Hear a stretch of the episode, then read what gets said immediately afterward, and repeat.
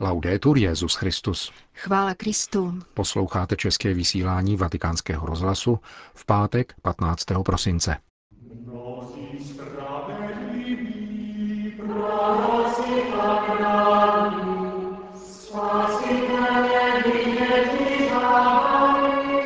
Umění otevírá srdce a mysl pravému smyslu Vánoc, řekl papež František umělcům a organizátorům benefičního vánočního koncertu. Benedikt XVI. obdržel čestné ocenění italského novinářského združení. Římský biskup přijal zástupce Světové evangelikální aliance. Dnešním pořadem provázejí a hezký poslech přejí Jena Gruberová a Milan Glázer.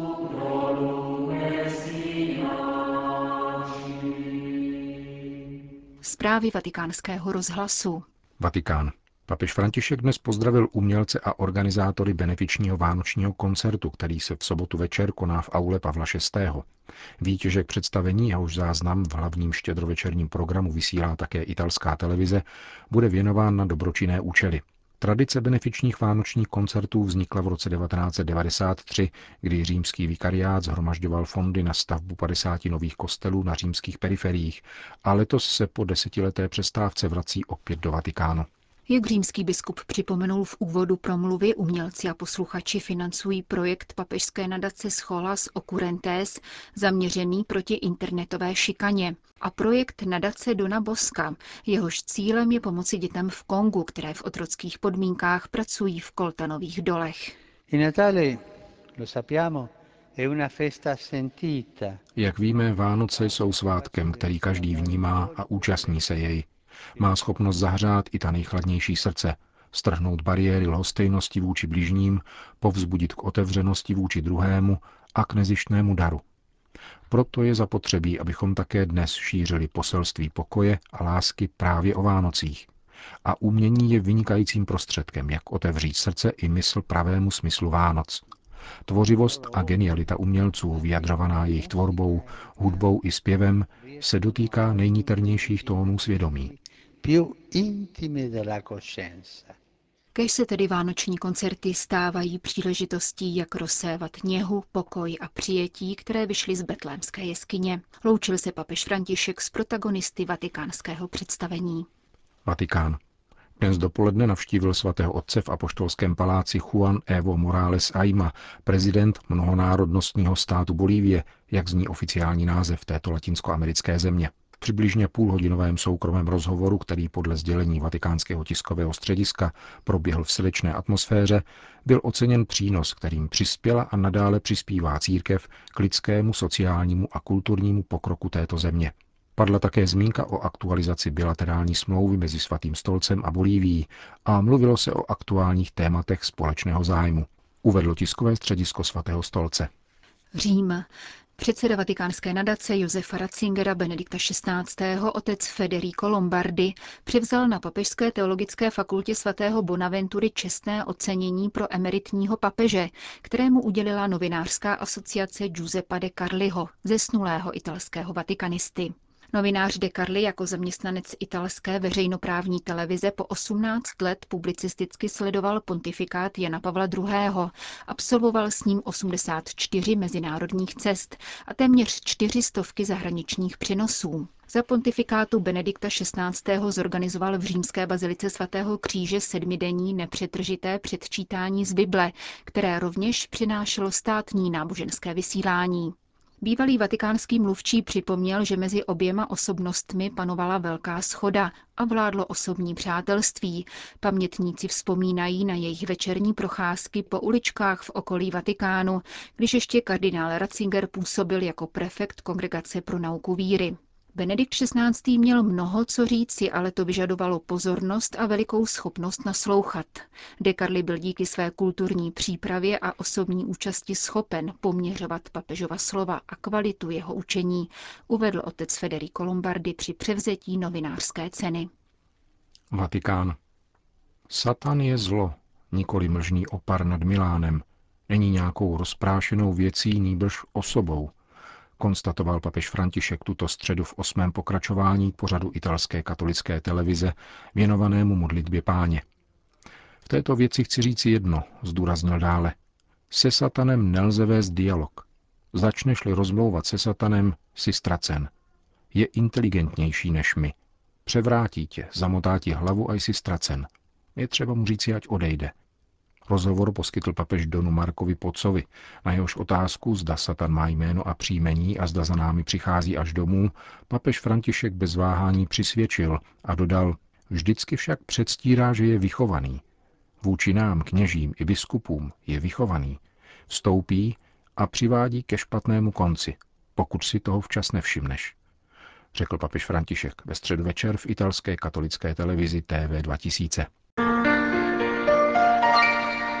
Itálie. Na Univerzitním institutu Sofia v Lopiánu středoitalské citadele Hnutí Focolare byla ve středu večer otevřena Mezinárodní ekumenická katedra nesoucí jméno zakladatelky zmíněného hnutí Kiary Lubichové a konstantinopolského ekumenického patriarchy Atenágora.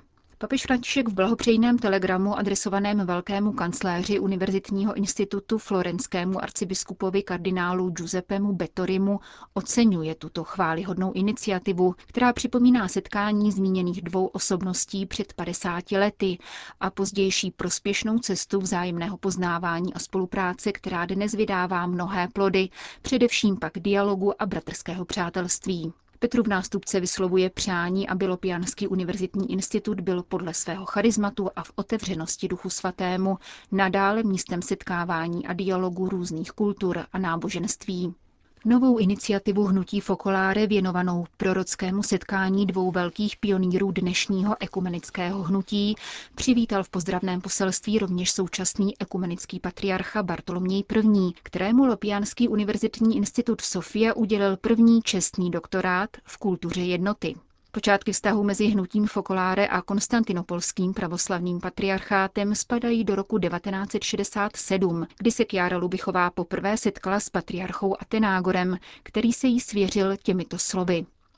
Žili jsme po mnoho století izolovaně, jako sirotci bez bratrů a sester. Prvních deset století křesťanství vyplnila dogmata a organizování církve, dalších deset schizmata a rozdělení. Třetí epocha, ta dnešní, náleží lásce.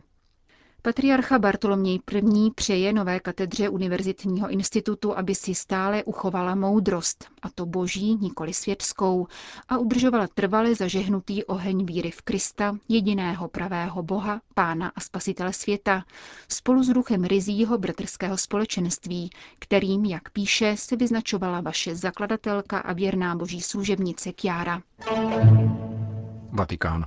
Sekretariát pro komunikaci podepsal dohodu o vědecké spolupráci s elitní italskou univerzitou Scuola Normale Superiore se sídlem v Píze, díky které bude na jednom webovém portálu zhromážděna veškerá audiovizuální a textová dokumentace z pontifikátu Pia 12. Dosud uložená na různých místech, ale kdy obtížně dostupná. Projekt představili zástupci obou institucí při čtvrteční konferenci ve Vatikánské filmotéce, která zároveň připomněla 60. výročí vydání encykliky Pia 12. z roku 1957, nazvané Miranda Prorsus, věnované obdivuhodným vynálezům techniky, jakými jsou film, rozhlas a televize. Stockholm. Biskup švédského hlavního města a první kardinál v dějinách této země od luterské reformace Anders Arborelius se stal osobností roku, kterou každoročně vyhlašuje tamní časopis Focus. Menšinová švédská katolická církev, která čítá 150 tisíc věřících různého původu, jazyků a obřadů, to považuje za nečekané uznání. Kardinál Arborelius ve 20 letech konvertoval ke katolicismu z luteránství, vstoupil k bosým karmelitánům a ve 30 letech přijal kněžské svěcení. Největší švédský časopis své rozhodnutí komentoval těmito slovy. Kardinál Arborelius zastupuje katolickou církev v zemi, která je převážně laická nebo luteránská, což vyžaduje velkou odvahu. Jako katolický biskup Štokholmu pak sehrává zásadní roli při setkávání Švédů s přistěhovalci. Vyznamenaný kardinál uvedl. Někdy se mne ptají, zda jsem opravdu švéd, protože jim připadá nemožné, abych byl katolík, kněz, biskup a kardinál. Jmenování mne těší a myslím, že časopis Focus je statečný, když mne poctil takovým uznáním. Ukazuje se tak, že katolická církev se stále více stává součástí švédské kultury a společnosti. Součástí tohoto integračního procesu je skutečnost, že člověk může být švéd a kardinál zároveň říká štokholmský biskup kardinál Arborelius. Vatikán. Svatý stolec nevydal ke čtvrtečnímu soukromému setkání papeže Františka se čtyřčlenou delegací Světové evangelikální aliance žádné oficiální tiskové prohlášení. Jak ale informují jeho účastníci z evangelikální strany, jednalo se o vytvoření stáleho výboru pro dialog mezi katolickou církví a evangelikální aliancí. O počtech evangelikálů ve světě nepanuje přesná zhoda. Podle historika Sebastiana Fata z Pařížského národního institutu pro vědecký výzkum je těchto křesťanů nejméně 620 milionů. Žijí především v Ázii 200 milionů, v Africe 170 milionů. V Latinské Americe se jejich počet odhaduje na 120 milionů a v Evropě nejméně na 23 milionů. Německý teolog Thomas Schirmacher, místo předseda Světové evangelikální aliance, pro naše mikrofony zdůraznil, že dosavadní spolupráce s papežem Františkem vydala kladné plody. heutigen Audienz unseres Generalsekretärs äh, mit Papst Franziskus. Při dnešní audienci našeho generálního sekretáře biskupa Efraima Tendera s papežem Františkem šlo o papežův návrh na vytvoření stáleho výboru, který by koordinoval společnou práci a rozhovory Katolická církev je samozřejmě největší církev světa s miliardou dvěmasty miliony věřících. Náš počet nelze přesně určit. Pohybuje se mezi 600 a 900 miliony věřících, zatímco na jedné straně teologové důkladně zpracovávají, co máme společného a co nás dosud dělí, na druhé straně existuje rozsáhlá spolupráce v oblasti sociálních otázek a lidských práv. Jde o pohled ven, neboť to, co Ježíš Kristus vnesl do světa, se nevyskytuje v mnoha variantách. Nýbrž je zřejmé, že jde stále o to též. S papežem Františkem dialog doznal podstatných změn, připouští Schirmacher. Nikoli všechna evangelikální společenství to přijímají kladně a některá z nich se nedávno obrátila na svou mateřskou organizaci, kterou viní z nekritičnosti vůči Vatikánu a ekumenické radě církví. Kontakty ähm, mezi Světovou evangelikální aliancí a Vatikánem jsou dávného data. Na druhé straně je nutné říci, že za papeže Františka se jejich průběh zcela změnil, především z praktického hlediska. Dříve jsme na papežskou audienci čekali měsíce. Teď můžeme prakticky kdykoliv přijít. Díky tomu lze velmi rychle projednat i velmi okrajové záležitosti. V souvislosti s tím všeobecně v mnoha zemích povolilo napětí mezi katolickou církví a evangelikály. Jsem si ale vědom toho, že v některých zemích, například Brazílii, ještě zbývá něco k dořešení. Tento pozitivní vývoj souvisí s tím, že se celkově zvýšila náboženská svoboda, což pro naše církve znamená, že obou stranou konfrontaci přenecháme teologické diskuzi a už do sebe navzájem a za státní pomoci nebudeme rýpat. Lassen mehr uns des Staates gegenseitig zwicken, um es mal so zu formulieren. Překážky nicméně nebyly překonány a právě proto je takový rozhovor smysluplný, soudí místo předseda Světové evangelikální aliance. Die klassischen Unterschiede sind natürlich da. Klasické rozdíly samozřejmě nadále trvají, i když existuje pokrok, jako například v učení o ospravedlnění. Jsou ale oblasti, kde jsme vůbec nezačali s diskuzí, míním třeba otázky kolem Marie, to jsou témata, která jsou především pro protestanty v katolických zemích velmi závažná. Co ovšem křesťany nerozděluje, je ekumenismus mučedníků, nazývaný také ekumenismus krve. Papež František vícekrát vyzdvihl, že při pronásledování křesťanů se nečiní rozdíly mezi různými vyznáními jednotlivých obětí. In den Kirchen, äh, wo es solche Christenverfolgung gibt, v církvích, které trpí pronásledováním křesťanů, ekumenismus znatelně pokročil. Právě evangelikální křesťané mají ve velké úctě jiné křesťany, kteří musí trpět kvůli své víře.